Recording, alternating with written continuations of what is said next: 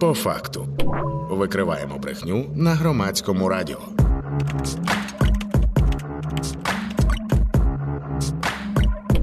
По факту. 11 година 9 хвилин. І по факту це новий проєкт від громадського радіо, який ми запустили разом із текстами та стопфейком, виданнями, які чудово знаються на тому, хто та як намагається нас обманути.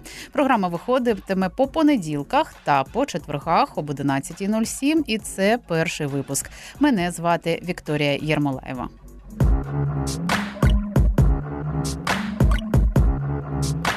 По факту. А з нами на прямому зв'язку кандидатка соціологічних наук, керівниця відділу дослідження дезінформації в тексти Орг.ua Юлія Дукач. Я вітаю вас у прямому ефірі. Юлія. Вітаю, Вікторія. І я знаю про те, що вийшов місячний моніторинг українських маніпулятивних сайтів, або як ми кажемо, сайтів сміттярок з цією назвою, саме сайти сміттярки. Наші слухачі слухачки добре знайомі. і Я думаю, що розуміємося на цьому. Але давайте коротко скажемо, що це за сміттярки, чи досі вони існують в Україні, незважаючи вже на півтора року великої війни, чого їх не позакривали, чому вони досі свою дезу випускають. Ну, знаєте, оскільки поки десь майже 70% українського населення заявляють, що отримують інформацію з Телеграм, тим не менше, ось феномен сайтів сміттярок він залишається актуальним і до сьогодні.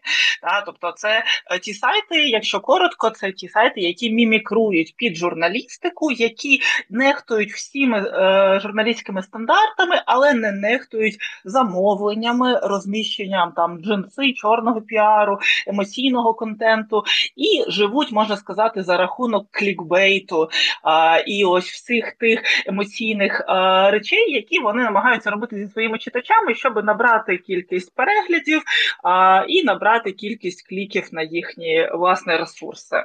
Ну, от Якщо брати останній місяць, то було декілька тем, які вони розкручували. Я би розпочала з.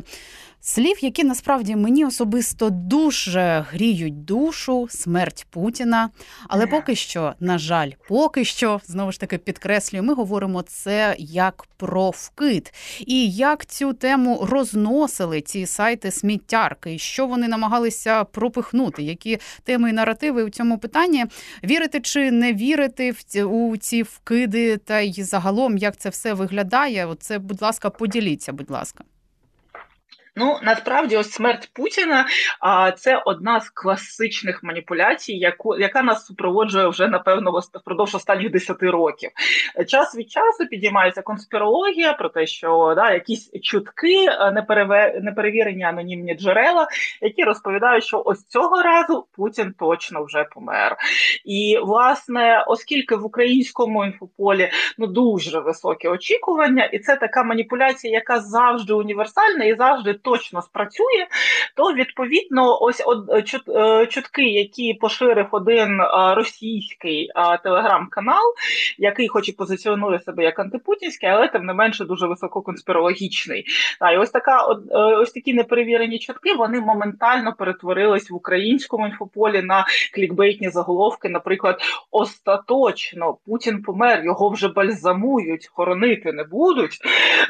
А в холодильник, а що він там в холодильник? Холодильнику лежить у себе в резиденції. Да, да, в резиденції на Валдаї. І, звичайно, після цього зазвичай е, наступні е, теми це про клонів, про двійників Путіна. Е, це теж така висококонспірологічна теорія, оскільки вона базується на таких на маніпулятивних тезах, а ніяк не на фактах, на чому наголошують власне професійні журналісти. А навіщо? От таке питання цікаве. Ну е, для чого? Ну навіть якщо він не помер. Ну зрештою, всі ж дізнаються, що він не помер, чи не дізнаються. Для чого? І це ж не вперше. Давайте пригадаємо, Путін вже помирав.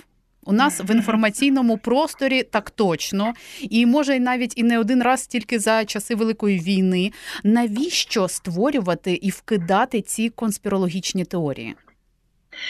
Тому що якщо ці е, сайти примудряються робити клікбейт навіть на якомусь я не знаю вислові е, продавчині на ринку в Києві, то ж про смерть Путіна тема дає величезну кількість переглядів і заходів на сайт. А це означає, що ну ці сайти вони дуже часто живуть не тільки за рахунок комерційних замовлень, да, ось так званої джинси, але вони живуть також за рахунок розміщення реклами на своїй платформі, на своєму сайті. І відповідно, чим більша кількість е, кліків на їхні публікації, тим більша кількість людей переглянули рекламу, яка там розміщена. І відповідно, е, ось такий універсальний спосіб привернути увагу глядачів, е, читачів, та то це власне така ну дуже дуже легкі гроші, хоч вони і не такі великі, да, які вони отримують з цієї реклами.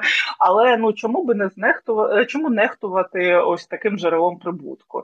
І а, проблема в тому, що в той момент, коли а, людина заходить а, на цей сайт, а, да, споживає звідти якийсь контент, то потім є ще ризики, що інші платформи, як, наприклад, Google новини або Facebook, будуть пропонувати схожий контент, оскільки він був затребуваний. А це означає, що ці ці, ці ж сайти а, вони будуть потрапляти в рекомендації і далі нарощувати собі перегляди.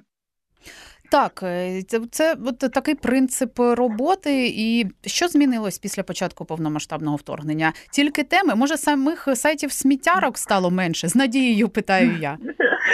Ой, ми були дуже оптимістичні і дуже раді, коли знаєте, це єдиний, взагалі єдина причина для оптимізму була в кінці лютого 22-го року, коли ми побачили, що власне початок повномасштабного вторгнення продемонстрував таку маленьку перемогу в інфополі. Що більшість сайтів сміттярок, які на до 22-го року виступали фактично рупорами російської пропаганди, оскільки розміщували у себе на сайтах саме ось російські наративи і замовлення від проросійських політиків. Е, тобто саме на цих сайтах найчастіше можна було зустріти Медведчука, Рабіновича та інших е, да, ось людей, які були основними українськими поширювачами російської пропаганди. То ось власне з лютого 22-го року е, ці сайти, які були повністю проросійські, вони закрились. Та і ось тут якраз маленька переможенька. Але була ще друга версія да, реагування. А Ці сайти стали ультрапроукраїнськими. Знаєте, от як почали розривати на грудях вишиванку, показуючи наскільки вони антиросійські, забуваючи скільки ж російських грошей вони заробили до лютого 22-го року. І у нас ми моніторили до 22-го року. Ми моніторили більше ста українських сайтів сміттярок. І станом на сьогодні, коли ми зараз відновили моніторинг, а чому відновили? Тому що побачили, що, хоч проросійських наративів на цих сайтах немає, на щастя, ну принаймні ось відвертих російських замовлень, це те, що баниться в нашому інфополі, да, не толерується ніким. А то ось, на жаль, антиукраїнські наративи з'явились. А, Та і ось як, наприклад, той же кейс зі смертю Путіна, фактично він зіграв на руку росіянам, наростивши кількість підписників а, російського телеграм-каналу, на який власне всі посилались ці сайти сміттярки за тиждень більш ніж на 80 тисяч підписників. А з іншого боку, ми бачимо, що ось а, який контент є найбільш емоційним і клікбейтним, це те, що нас турбує, і це те, на чому якраз грає російська пропаганда сьогодні. Це питання корупції, питання мобілізації, вручення повісток, це втрата підтримки західних партнерів і тези, що ми обов'язково ну точно скоро програємо цю війну. Та це тези, які здавалося б, а, да, вони а, на цих сайтах вони не є відверто проросійськими, але вони дуже підіграють російським наративам станом на сьогодні. І ось власне 50 сайтів цієї сотні, яка існувала до 22-го року. Ось 50 сайтів. Ми їх відстежуємо і бачимо, що вони цим е, контентом маніпулюють доволі сильно. Я хочу нагадати, що з нами на прямому зв'язку кандидатка соціологічних наук, керівниця відділу дослідження дезінформації в тексти Орг.ua Юлія Дукачі. Ви слухаєте наш новий проєкт.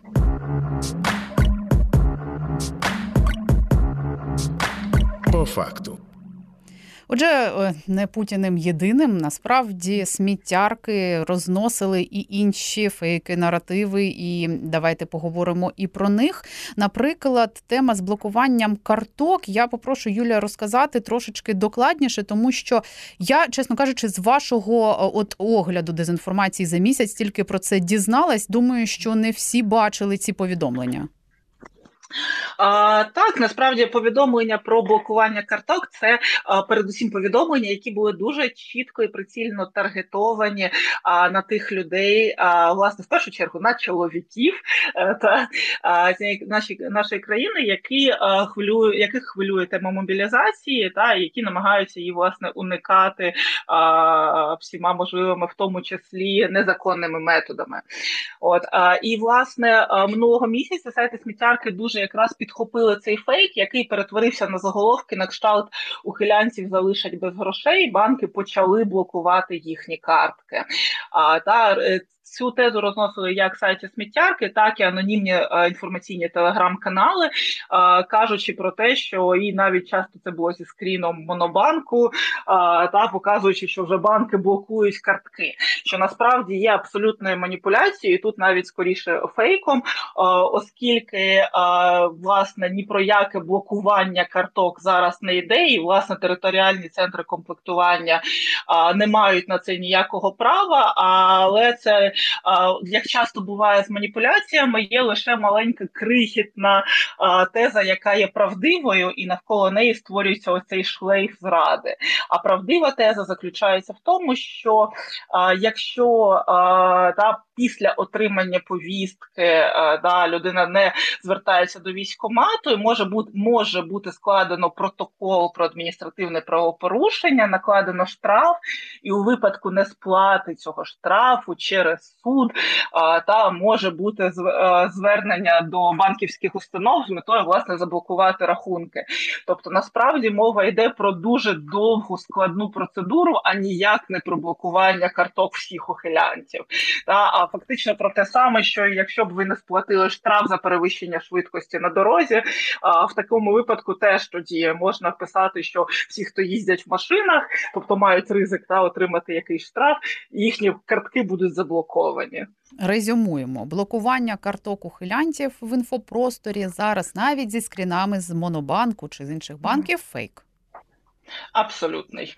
От навіщо? Знову ж таки, навіщо? Якщо з Путіним, ну зрозуміло. А тут що? Ну просто хайп, е, знову ж таки, е, щоб поклікали, щоб пообговорювали, все ніяких інших тут підтекстів і значень в цьому немає, виходить.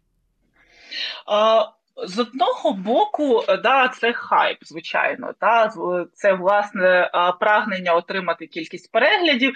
І тут би я напевно ці сайти розділила на дві категорії: одні, які просто зробили клікбейт е, з фразою, що картки можуть заблокувати. А потім, якщо ви заходите на сторінку, да, читаєте статтю, а в статті якраз фактично спростування, тобто пояснення, що заблокувати можуть тільки якщо і так далі. Тобто, це такий чистий клікбейт, це яскравий заголовок, заголовок, але в тексті йде фактично спростування цього заголовку. А, І ось такий варіант матеріалу він небезпечний тільки тим, що насправді мало хто переходить за посиланнями. Та, І ми знаємо, що більшість людей просто обмежується читанням заголовків і все одно сприймає це як таку зраду певного е, штибу. Та, Є другий типаж сайтів, які власне і в тексті ні про яке пояснення там мова не йде, а йде просто про емоційне накручування. І ось до цієї категорії вже потрапляють навіть не тільки сайти сміттярки, але і та ж сама труха, які якраз е, поширили цю тезу дуже ось в такому високоманіпулятивному стилі, там на, на початку не давши ніякого пояснення чи спростування. Але ось яка мета може за цим стояти? А це мета власне якогось ексклюзивного контенту. А, Тобто, уявіть собі, що ви бачите цю тезу, що картки будуть заблоковано, і про цю тезу правду не пишуть нормальні, так би мовити, журналісти. Та, Тобто людина починає шукати ті джерела, які дають якусь оригінальну ексклюзивну інформацію.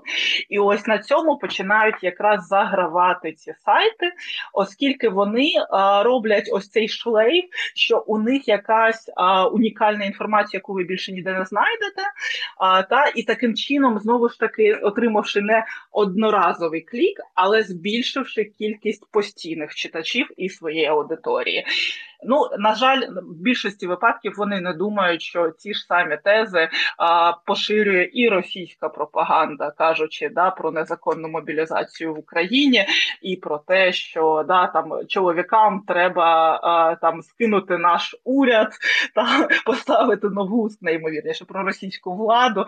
Та просто російська пропаганда йде трошечки далі. А російські українські сайти сміттярки вони а, просто так заробляють на тимчасовому хайпі. А от чи не думають дійсно, може, чи не завжди думають? Мені подекуди здається, що просто відкривають якісь російські пропагандисти громадські, так би мовити, медіа і переписують щось під нас, чи отримують якесь завдання від Кремля. От таке враження складається.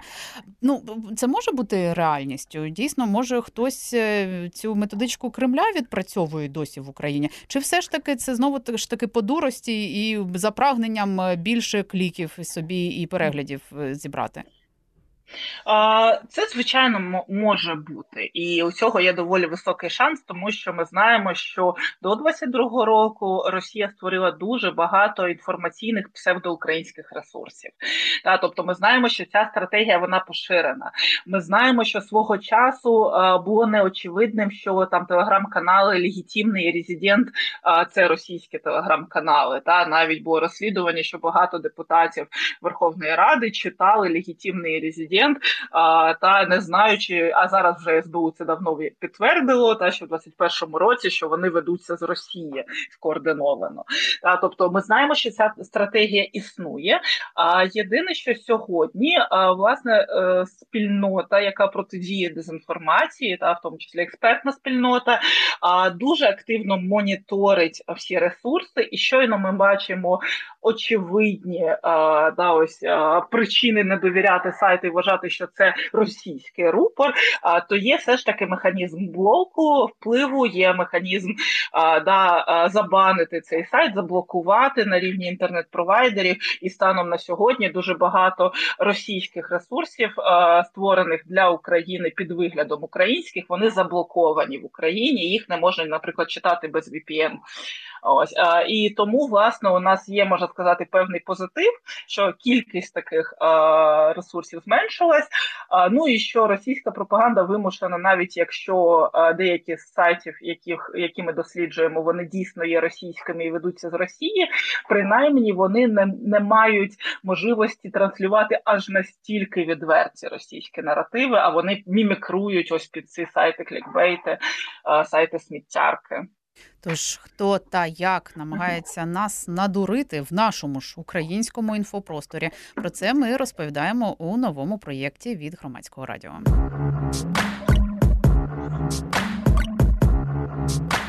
По факту. Ну і я знаю про те, що важливе питання і кого з експертів використовують ті чи інші медіа, це маркер. Насправді ми можемо побачити ту чи іншу людину і зрозуміти, ой-ой, ну це червоний прапорець. Давайте-ка я краще цей сайт заблокую взагалі і більше ніколи на нього не буду заходити. І е, тут е, теж ви дослідили це питання. Тож виходить, що є топ-спікер на сайтах сміттярках в Україні. А, Ну тут я думаю, ні для кого не стане це сюрпризом, хто є одним з топових спікерів. Я би навіть сказала, не завжди це лише сайти сміттярки, але Олексій Арестович а, та він з'являється в ефірах а, часто густо і різних медіа. Але сайти сміттярки, звичайно, роблять його дійсно топ-персоною, надаючи іноді можливість просувати свої тези ледь не щодня. І як ми власне помітили в жовтні, а наприклад, медіаполітека, яке є ну дійсно супер емоційно маніпулятивним, а, і при цьому має величезну аудиторію згідно да там сайтів а, на кшталт SimilarWeb. І ось побачили, що що от кожного дня на сайті виходила новина з коментарями від Олексія Арестовича. Тобто з 1 по 19 жовтня щодня, як за графіком, за розкладом, та виходили якісь коментарі Арестовича, які найчастіше були скоріше, ну не те, щоб там була якась е, суперважлива інформація, яка би дійсно е, стала інфоприводом для створення такої новини. А що він там е, такого каже, що його цитують весь час? А знаєте, от поки Арестович був ось мав цю позицію да, радника офісу президента, ось тоді у нього більшість коментарів була більш така позитивна, скоріше проукраїнська. Станом вже на сьогодні його коментарі це в основному про у нас немає сил, складна ситуація на фронті, про ситуація загострюється, і ось потім можуть бути маніпулятивні тези, що відбувається з допомогою. США для України, та тобто а, такі очевидні яскраві заголовки, які примушують відкрити цей текст і зрозуміти, а раптом дійсно США повністю припиняє підтримку України, та або а раптом ми дійсно повністю програємо на фронті, та Росія наступає. А, Та і а, іноді в заголовках а, від Арестовича виступає критика військового командування України, що щось роблять не так, як мали би робити. Та тобто такі а, зараз я би сказала, що більшість коментарів Арестовича вони несуть скоріше негативне емоційне забарвлення і ну грають ну тут уж так в інфополі не на користь України. А російські, так би мовити, медіа в лапках кажу це слово. А вони використовують Арестовича як свого ньюзмейкера, спікера, експерта.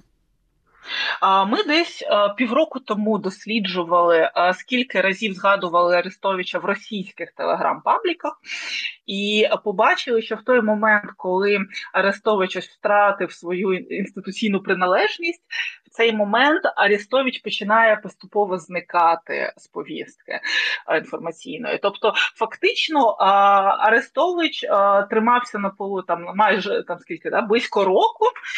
Він був таким одним з топових спікерів, а потім його популярність починає згасати. І тому в нас є така підозра, що фактично чим яскравіші його якісь вислови, та тим більше шансів, що його будуть цитувати. Але в погоні за е, е, власним рейтингом ці емоційні вислови вони все більше да, перетворюються на антиукраїнські емоційні вислови, і відповідно дійсно вони потрапляють в російську стрічку. І Арестович часто стає представником ось як українських експертів, яких цитують на високопропагандистських російських шоу. Тобто це виходить, ще може бути частина його передвиборчої кампанії вже, бо колишній радник офісу президента Зеленського Арестович сказав, що балотуватиметься на позливи держави. Так і так він сказав в Інтерфакс Україна. Оце така свіжа новина. Ну і якщо він е, таким чином собі рейтинг е, хоче якось наробити, піднакопити до виборів, то це додає якось шарму, чи то як сказати. Однозначно, і ось тут у нас є якраз ризики того, що оскільки в Україні ну станом на сьогодні все ж неможливе висування якихось проросійських потенційних кандидатів, то ось такі як кандидати як Арестович, це якраз ті персони, які, по-перше, можуть допомагати Росії маніпулювати тезою про вибори. Та поки в українській експертній спільноті ніхто не сумнівається, що станом на сьогодні неможливі а, демократичні вибори в силу безлічі різних причин, починаючи від окупованих територій, закінчуючи можливістю участі в виборах і голосуванні а, та представ... тих, хто зараз в ЗСУ. Але ось якраз Росія Росія це один з тих наративів, які вона просуває на західну аудиторію. Це те, що Україні потрібні вибори, що Україна це вже не демократія, да що треба прибрати авторитарний режим Зеленського. І ось такі люди, як Арестович, тим паче зараз заявляючи про а, да свою передвиборчу програму, він фактично підіграє цьому російському наративу, оскільки ну з точки зору о, України зараз про вибори мова ну взагалі не йде. Так, абсолютно, і ми продовжимо у нашому новому проєкті, який називається по факту, говорити про всі ті наративи, як яким чином, якими методами та способами нас намагаються обдурити в Україні.